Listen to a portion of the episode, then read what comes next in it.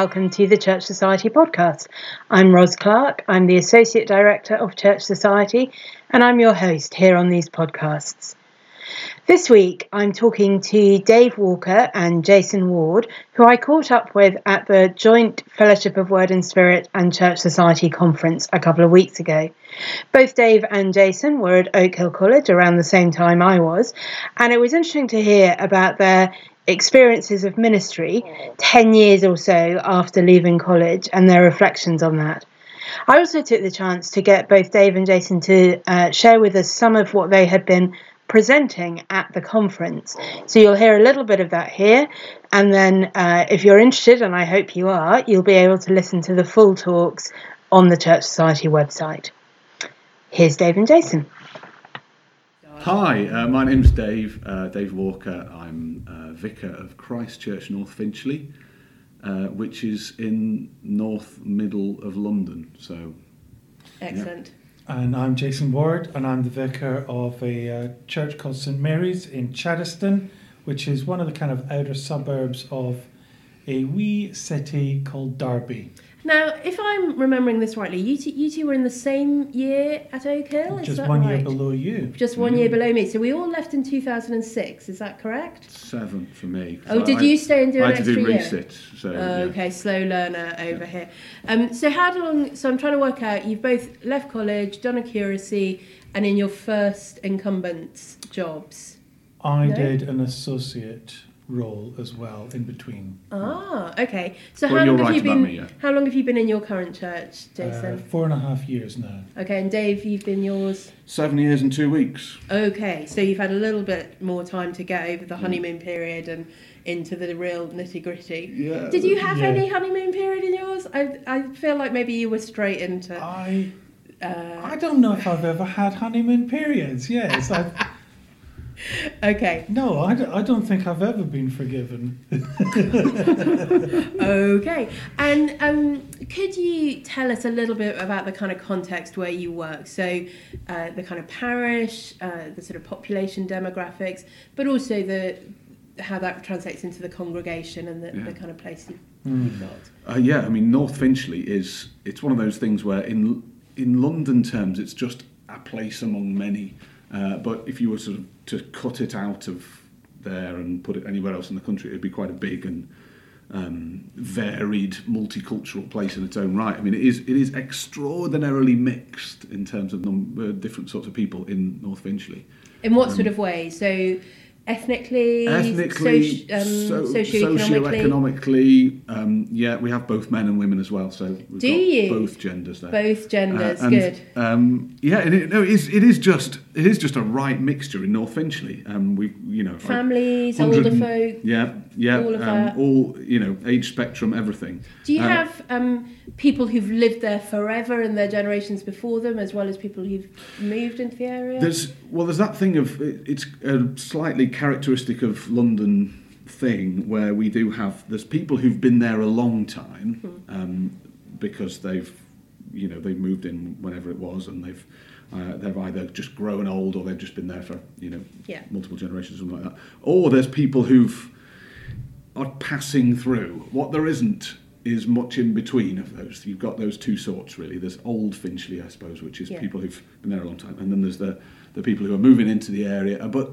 and it's one of those places where it's not necessarily uh, a wealthy area but houses are really expensive uh, and so when people kind of come in they are there for a bit and their housing arrangements change or their family size changes or something like that and they move on so there's a certain transience about Okay. North Finchley uh, Interesting, and, a, and a very wide mixture of living arrangements of people and and would you say that, that your congregation reflects all aspects of, of that sort of community?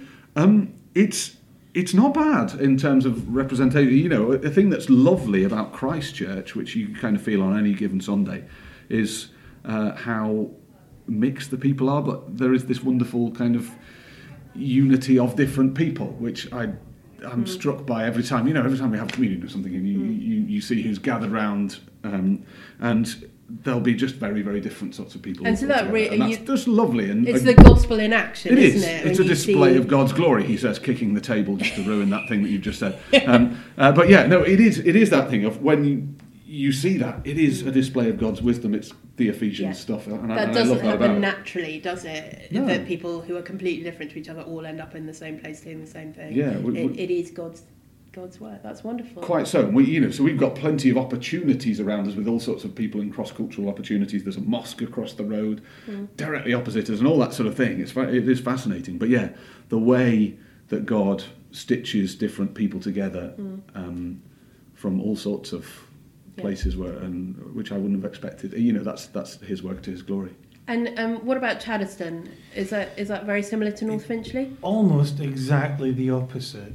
So I, I have done, so in my associate role, uh, I was in London and we had a big African contingent. It's now got even a Chinese congregation and I just love being a part of that. And on Pentecost Sunday, seeing the Ephesian unity worked out in reality, we'd have this Pentecost meal. Everyone would bring a dish from their uh, place of origin Oh, and it wonderful. was a feast um, from around the world. This place, if we did that, everyone would bring hot pot uh, because it is just it, it is quite monocultural where I am Right. at the moment. Um, Is it a rural sort of place, or is it just Well, suburbs? Or, or because Derby is a very small city, so on the in this suburb, uh, if if you walk in one direction, it feels like a city. If you walk in the other direction, you start to you hit trees, fields, and farms within seconds. So it's got that strange mixture that I kind of appreciate for myself. I can walk into the city and I have the city experience. I, I walk in the other direction down the river and I'm I'm in fields and country houses. beautiful. Um, so it's got that. Uh, it's got a suburban feel to it almost. And similarly to the question I asked Dave, I wondered, is yours a more stable community? Is it people who've sort of lived in and around Derby forever? This is the first church I've ever been to, and it was quite a. It's a bit of a surprise um, to find multi generational families in the same church, Mm. and not necessarily running away because mum and dad are there, but actually they love the church and they love the family that they got in the church, and so. Uh, And that's a very different kind of ministry, isn't it? When you not when you don't just know someone as an individual, but you know them within the context of their family. It can be a little bit weird, especially when mum moans about her grown up son, and you know the grown up son, and you disagree with mum. Gosh, yeah. So some interesting dynamics It can that, be. um, yeah, in, in other places you might never have to deal with. It, it's, Um, it's the first time I've come across this, uh, Mm. and it is interesting, Mm. uh, but kind of lovely as well. It says something about the quality of the church that people don't run, want to run away from it. Yeah, Hmm. I agree. I th- I basically think it's a good thing, but it I yeah some interesting dynamics around that. It does bring dynamics in. I'm, s- I'm sorry, I've just taken my shoes off, which is why um, if you know if you are listening on a Smell-o-vision yeah, virtual podcast. reality headset thing, then I'm sorry that about that. that is the Um, whiff that you can catch. Um, so you've both you're I both think sort there of was um, a pop on the microphone when you did that. Yeah. you're both Small um, around. I'm just going to keep going. You're both around ten years or so out of college. Yeah. Mm. What has been harder in those 10 years of ministry than you expected? Or Mm. what do you feel perhaps that college just couldn't have prepared you for? Uh, Yeah, there's a few things. There's a few things. I guess when when things go badly wrong in a church from the point of view of, if you like, somebody very significant within the congregation, sort of falling in a dramatic and Yeah, public so way. some kind sort of scandal that sort of scandally stuff, Yeah. um, uh, which has, um, yeah, uh, has been something I've encountered along the way uh, in in uh, coming to where I am now, and um, that was yeah. That, college couldn't necessarily prepare me for that, but it was yeah to be able to respond rightly in that situation as responding rightly in all sorts of other situations. You know, we're, we're thinking, we're always, as, as church leaders, we're trying to think sort of, you know, proactively or whatever, you know, strategically. But uh, there's, there's the sense of just responding to stuff that happens Yeah. when it happens. And if it's bad stuff, um, being able to do that in a godly way is the sort of thing that does come out of being well grounded at college uh, Yeah. and being given the you know essentially the the theological basis that means I'm not I'm not Yeah, rocked completely when that happens, floundering. do you know? Yes, I mean, in a sense, every pastoral situation is slightly different from any Hmm. other, and and we're always having to kind of work out the precise details of, Hmm. of what and where. And as you say, even in the the big situations, having the, the theological framework and the, the kind of grounding of well, how do I even begin to think about Hmm. this um, is something that college can give you. Um, Jason, would, would you add anything to that about Yeah, what's been difficult um, I- I think uh, the training I received for being a pastor or an incumbent was brilliant, uh, but the but I found that I hadn't been trained up to be a curate. How interesting! So you were you felt you were kind of ready to go into leadership. I was ready to go into leadership, and then suddenly everyone said, "Not yet, son," yeah. and that was quite tricky. And uh, I think that brings a whole range of issues. I noticed in my year a number of folk had difficulties in their curacies, which are not possibly anybody's fault, but we just simply aren't prepared for that.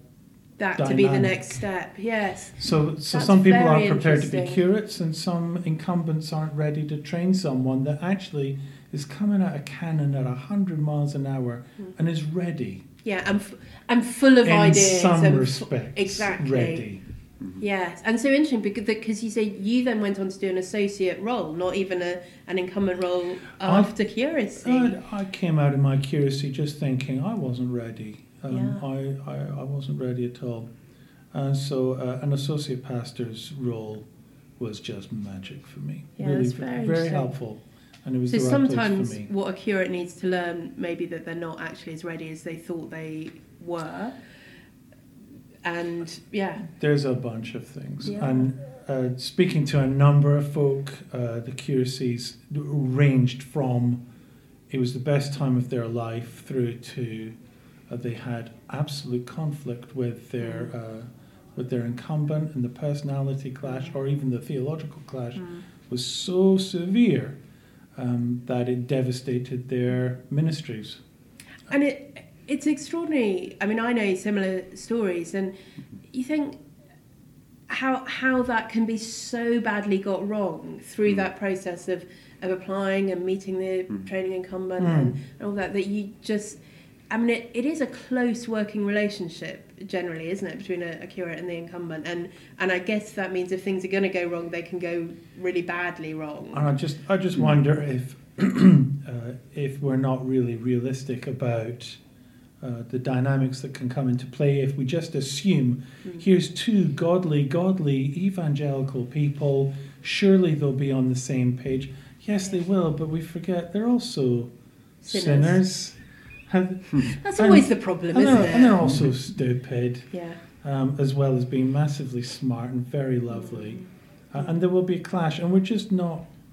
I don't think we're not always prepared, either as grown-up incumbents who've been in the job a little bit too long to remember their accuracy, or coming out of a theological Yeah. college, really ready to just accommodate each other and say, "I'm sorry," you know. I'm sorry. Yeah, that's very helpful. Um, I, I want to just um, sort of on the opposite uh, front. What what have been the delights and joys of ministering over the last ten years?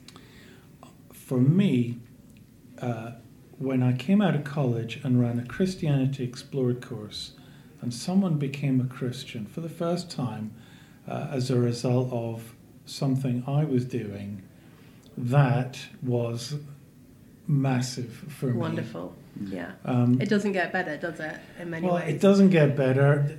Without being a bit weird about it, it's somehow validated I was the right person doing the right job at long last. Mm. Um, is also it's what it's about. It's kind of mm. bringing people into the love and worship of the Lord Jesus and forever. Wonderful. Uh, what I I just suddenly made giving up various careers that could have changed lives into something much more valuable, something that changes souls mm. for eternity. Mm. Yeah. And there's nothing more important. And So- what a blessing to just see that so early on in, in your ministry and, and kind of yeah, Yeah, have yeah. that that um, affirmation. Dave, how about you? Yeah, I mean, some of it has been I mean, actually, just the delight of seeing God, in a sense, confounding my expectations and plans and strategies and things like that. Um, uh, that's the second time I mentioned strategies, but perhaps it's because I'm not going according to plan, perhaps because I'm not very good at it. Uh, but uh, but the, the thing of when we've seen, you know, that, that thing, the Lord added to their number those who are being saved Mm. uh, from Acts 2, and just being able, being privileged in having a ringside seat, really, uh, and you know, Mm. being able to be a means of God's grace in that, in being able to communicate the gospel and all that Being sort of thing. allowed to see what God is doing, and you're right there. Yeah. Uh, And, and, some of what he's doing is y- you need to say this now, Mm. Jason. You need to say this now, Dave. That's what that's what I'm doing yeah, now. yeah. Oh, and Yeah, you've had so- so, much fun just picking up what God's already doing and just going, yes, I get to be a part of this. um, yeah. I- Anyway, anyway, we'll get- on that in a minute. But um, but yes, but there is a way, isn't it? Yeah, absolutely. That's it, isn't it? You- Yeah. You, go when.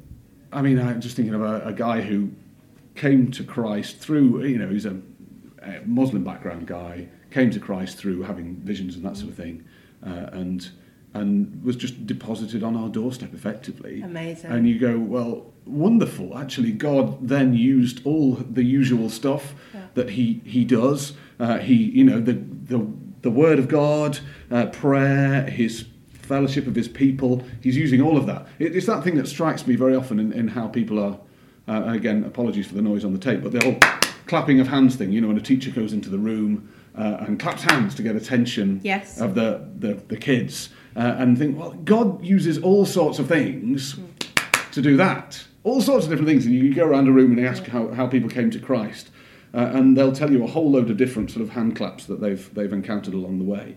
Uh, and seeing God doing that, but then seeing as well the wonder of just the ordinary, well, the ordinary plod of we just share the word of God with them, uh, and we pray and we be the church together, uh, and seeing that being fruitful in people's lives and Wonderful.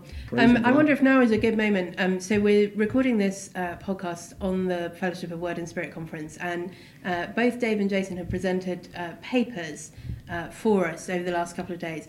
I wonder. Uh, we'll start with you, Dave, because your talk uh, was first. If you could just. Um, I mean, summarise your hour and a half session plus hour long seminar in about three and a half sentences. Uh, for no, tell us, tell us what you were talking about. Okay, uh, I'll, have a, I'll have a little go. I was talking about um, the mission of God, um, that, that phrase that sometimes gets picked up and called Missio Dei. Uh, and often when you hear it in those terms, it's describing something which is quite vague and, and difficult to understand, and it becomes a kind of uh, a, a bucket into which you can load whatever it is you want to do uh, and call it mission. And, and so we were looking at that and saying, well, okay, how do we, um, through looking at scripture, um, kind of interpret that in a way that is helpful because I think it is really helpful to see mission as being primarily God's.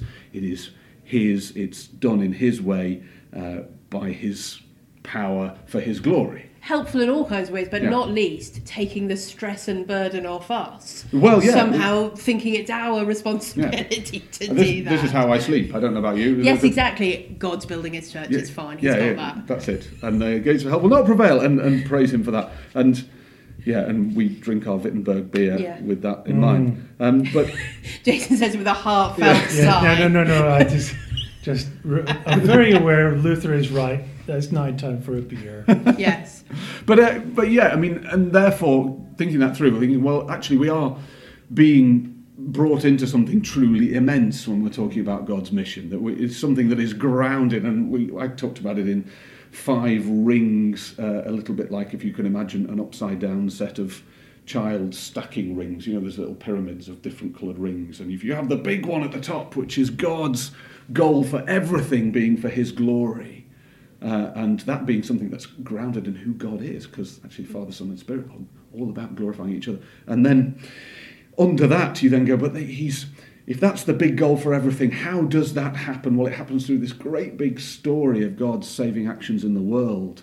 Uh, that's the sort of narrative arc of Scripture, or the, the story of uh, the gospel in that in that really big sense. And then thinking, well, okay, how does that look to us? Well, in one sense, that looks like a really, really big thing. Uh, and we were thinking about the gospel, if you like, as a wide angle lens. uh, telling us about the, the mighty saving acts of God and the or the you know his his saving, which is, is the resurrection being applied to uh, the death and resurrection eventually being applied to all creation as Christ returns, and that that, that whole creation wide uh, filling with worship uh, to God. But then also that, that that then coming to us in a really narrow, focused, uh, rather like a lens, focusing down on a little point of light. Actually, as the gospel comes to us and people are turned reorientated from being, if you like, false worshippers, brought into um, true worship by sharing in the life of God as He as He brings us through repentance, as He brings us through through Christ, through death and resurrection, makes us new. So, the, therefore, the, the mission that we have um, is really big, enormous, broad horizons, but also has a really sharp focus Yes. uh, in that we're proclaiming these massive saving acts of God. But in that, as, as that happens, as people are transformed, well, again, the, the implications of that run on and on and on as people are made into true worshippers of God and the, the difference that makes to all their living and therefore knock ons throughout society, into culture, all sorts of things like that. So, yeah, big Fabulous. thing, You sharply will. focused. Uh, we will have all those talks uh, available on the Church Society website if you listen, like to listen uh, to the whole thing. I I found it really stimulating and, and challenging in all sorts of ways. And and then Jason, you followed uh, the next day. Tell us uh, Um, a little bit about Yeah, so your uh, session. I was talking about contextualizing uh, some of that Missio Dei. How do we uh, bring others in to glorify and worship the Lord? And how do we grow those who are worshiping the Lord in that worship so that they glorify Him more and more in their lives? Or, uh, crudely put, how do we evangelize and disciple? in a post-Christendom world. That's the, the sort of the- subtitle of the the- yeah. conference. So the the diffi- the question really is, uh, how do we do that in the UK, given our culture? And so I spent some time looking at UK culture uh, through five individual lenses that I thought grouped together uh, some of what's going on in the UK uh, as we move away from Christendom, if you like to put it that way, and towards something rather appalling and very depressing. Um, how do we start to do that? Realizing two things that if we don't understand the culture that we're speaking the gospel into, we will probably miss the target. Uh, we'll probably uh, speak a different language or just uh, fail to communicate in a way that can be heard. Um, but then, secondly, realizing that actually, once we've brought them into church, these are people that are coming out of a culture and are still heavily indoctrinated by that culture. So, unless you start to grapple with the context you live in, you will not be able to evangelize or disciple to the best of your ability. Yeah, really helpful. So, the five things we discussed uh, number one, uh, nihilism. Uh, our culture for the past 300 years has been heavily influenced uh, by nihilism, uh, and more recently, very much so. And you can kind of see nihilism um, on a daily basis uh, through sci fi, for example. Uh, where did we come from? A pointless big bang that just happened by accident. Uh, how did we get here? We evolved. It was just a happy accident. Where are we going? Well, cold heat death of the entire universe. That's a nice happy story, but it is fundamentally pointless and meaningless. Sadly, due to copyright restrictions, we won't be able to show you the clip from Futurama, which Jason used to illustrate that for us. Which you did very well. it did do Yeah. that very well, yes. Uh, you can Google it yourself. If you perhaps. watch all the episodes of Futurama, you'll eventually get there. You'll Yeah. eventually get there. you may be able to get it um, down under uh, US right to criticize copyright Possibly. law. Uh, anyway, the fundamental point being uh, the whole world's going to end. Let's just have a beer and enjoy it. Uh, so that's nihilism, and it's actually pretty fundamental to our UK culture. Uh, the second lens was moving through, and if you know philosophy, you'll know existentialism flows from nihilism. And so the next few points were about the various forms of existentialism that we have in the UK, imposing a meaning on a meaningless universe. The, the, first, uh, the first one was secular humanism, which I found surprisingly dominant. I thought it was just down to new atheists and we can get rid of them, but actually it's much more profound than that. It's a part of our culture. It's on QI. It's in every I think movie. it's sort of the default It is position, default. actually. You live in a meaningless universe, therefore be nice to each other. That is secular humanism. The third lens, and this was the, the That bulk was, of sorry, it. helpful at that point, just the way that you showed us just how many different films, if you like, tell that exact story of it's a pointless universe, Yes. but then some sort of hero uh, in the in the film is nice to people anyway, uh, and you go, well, if, if we hear it enough, it becomes plausible for us. The issue with our culture, uh, as I try to say, is it's not rationally imparted to us at any point. No. It's always through narratives, stories, drip, drip, drip. You just absorb it on an emotional level. So then your third point, and again I have to apologise to our listeners because we can't play you Jason's quite lengthy impersonation uh, of, of Whitney Houston. What did you think of the wig? I mean, I thought you got away with it, Okay. but I'm not sure the dress was quite the best style for you. Ah, size 30. Just If you feel doesn't like Whitney, brother, just go for it. Okay. Yeah, I mean, I believe the children are our Who future. can make you otherwise? Thank you, thank you. Um, radical individualism is the third lens. Learning to love yourself, being who you truly are deep down inside. Um, and for this, of course, I relied very heavily on Glynn Harrison's uh, rather excellent book, A Better Story. Uh, radical individualism uh, says uh, a whole bunch of things. First, that you look to yourself, that you don't trust any authority, you don't listen to anybody else's story, just your own feelings, your own heart. Second, it says, uh, listen to those people who are plausible around you, who have other stories that you find echoing within something of yourself and that begin to change your own story. And so, a radical individualism uh, leads to uh, a very messy uh, range of narratives that all compete in the social workplace, the, the culture. Um, and we find competing narratives battling out for each other. Uh, and we find those with plausibility, uh, nice shiny teeth, big fast cars, uh, popular famous people uh, imparting their narratives. Uh, and we want to be like them, and so we find ourselves changing our narratives uh, to fit theirs, uh, which is why um, the culture has changed so rapidly, so easily. Yes. Uh, all you need is someone to advocate for a position who's nice, charming, and much loved by the media, and you find yourself feeling very uneasy about disagreeing with them. yeah. And so our culture changes. And this is radical individualism. Ironically, individualism leads to kind of groupthink. Yeah. Yeah. Absolutely. Uh, fourth, and then quickly. uh, sorry. Uh, fourth lens, existentialism, money, fame, fortune. Uh, Oliver James's affluenza. Yeah. Uh, that is what imparts meaning to your life the stuff you've got and the people who love you. Uh, final lens, going back to nihilism, I titled it ataraxia, which is. Uh, which A is word everyone will have We on all the, know ataraxia. the tips of their Yeah. tongues. Epicurus. Uh, I've got, I've got a bad case of ataraxia on my feet. That's why I took my shoes off. uh, Epicurus, um, the philosopher that you get in Acts 17, um, he uh, his big aim was to achieve ataraxia, peacefulness, contentedness, uh, a simple life with a mind elevated by philosophy. And my my point was actually we don't elevate our minds through philosophy or just simple contentedness anymore. We drown out the noise of our own impending doom in a meaningless universe with a whole bunch of basically entertainment.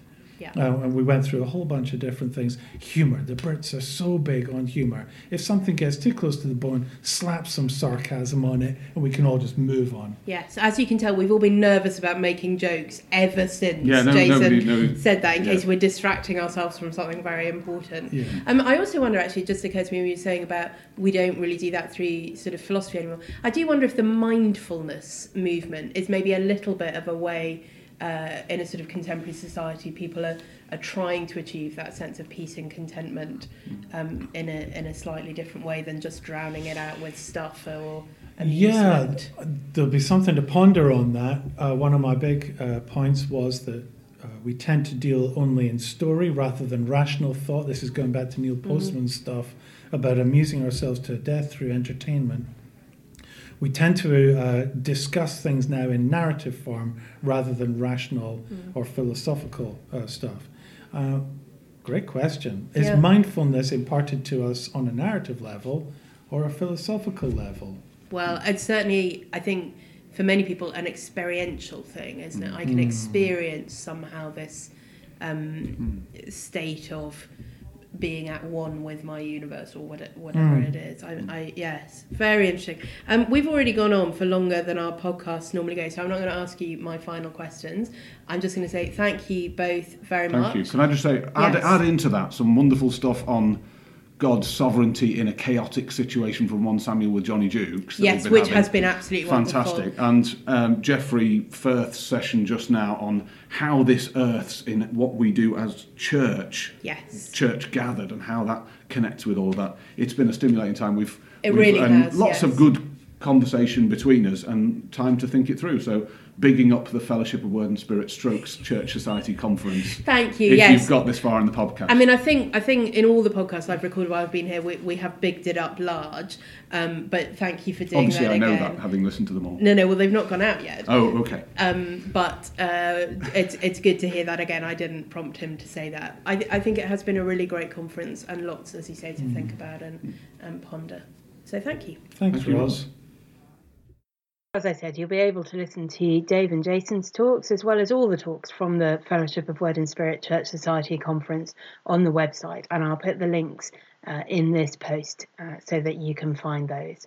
We'd love to hear your thoughts and comments uh, on any of the podcasts. You can leave a comment on our Facebook page, you can tweet us at Church Society, and you can always email me, ros at churchsociety.org. Uh, do tune in again next week.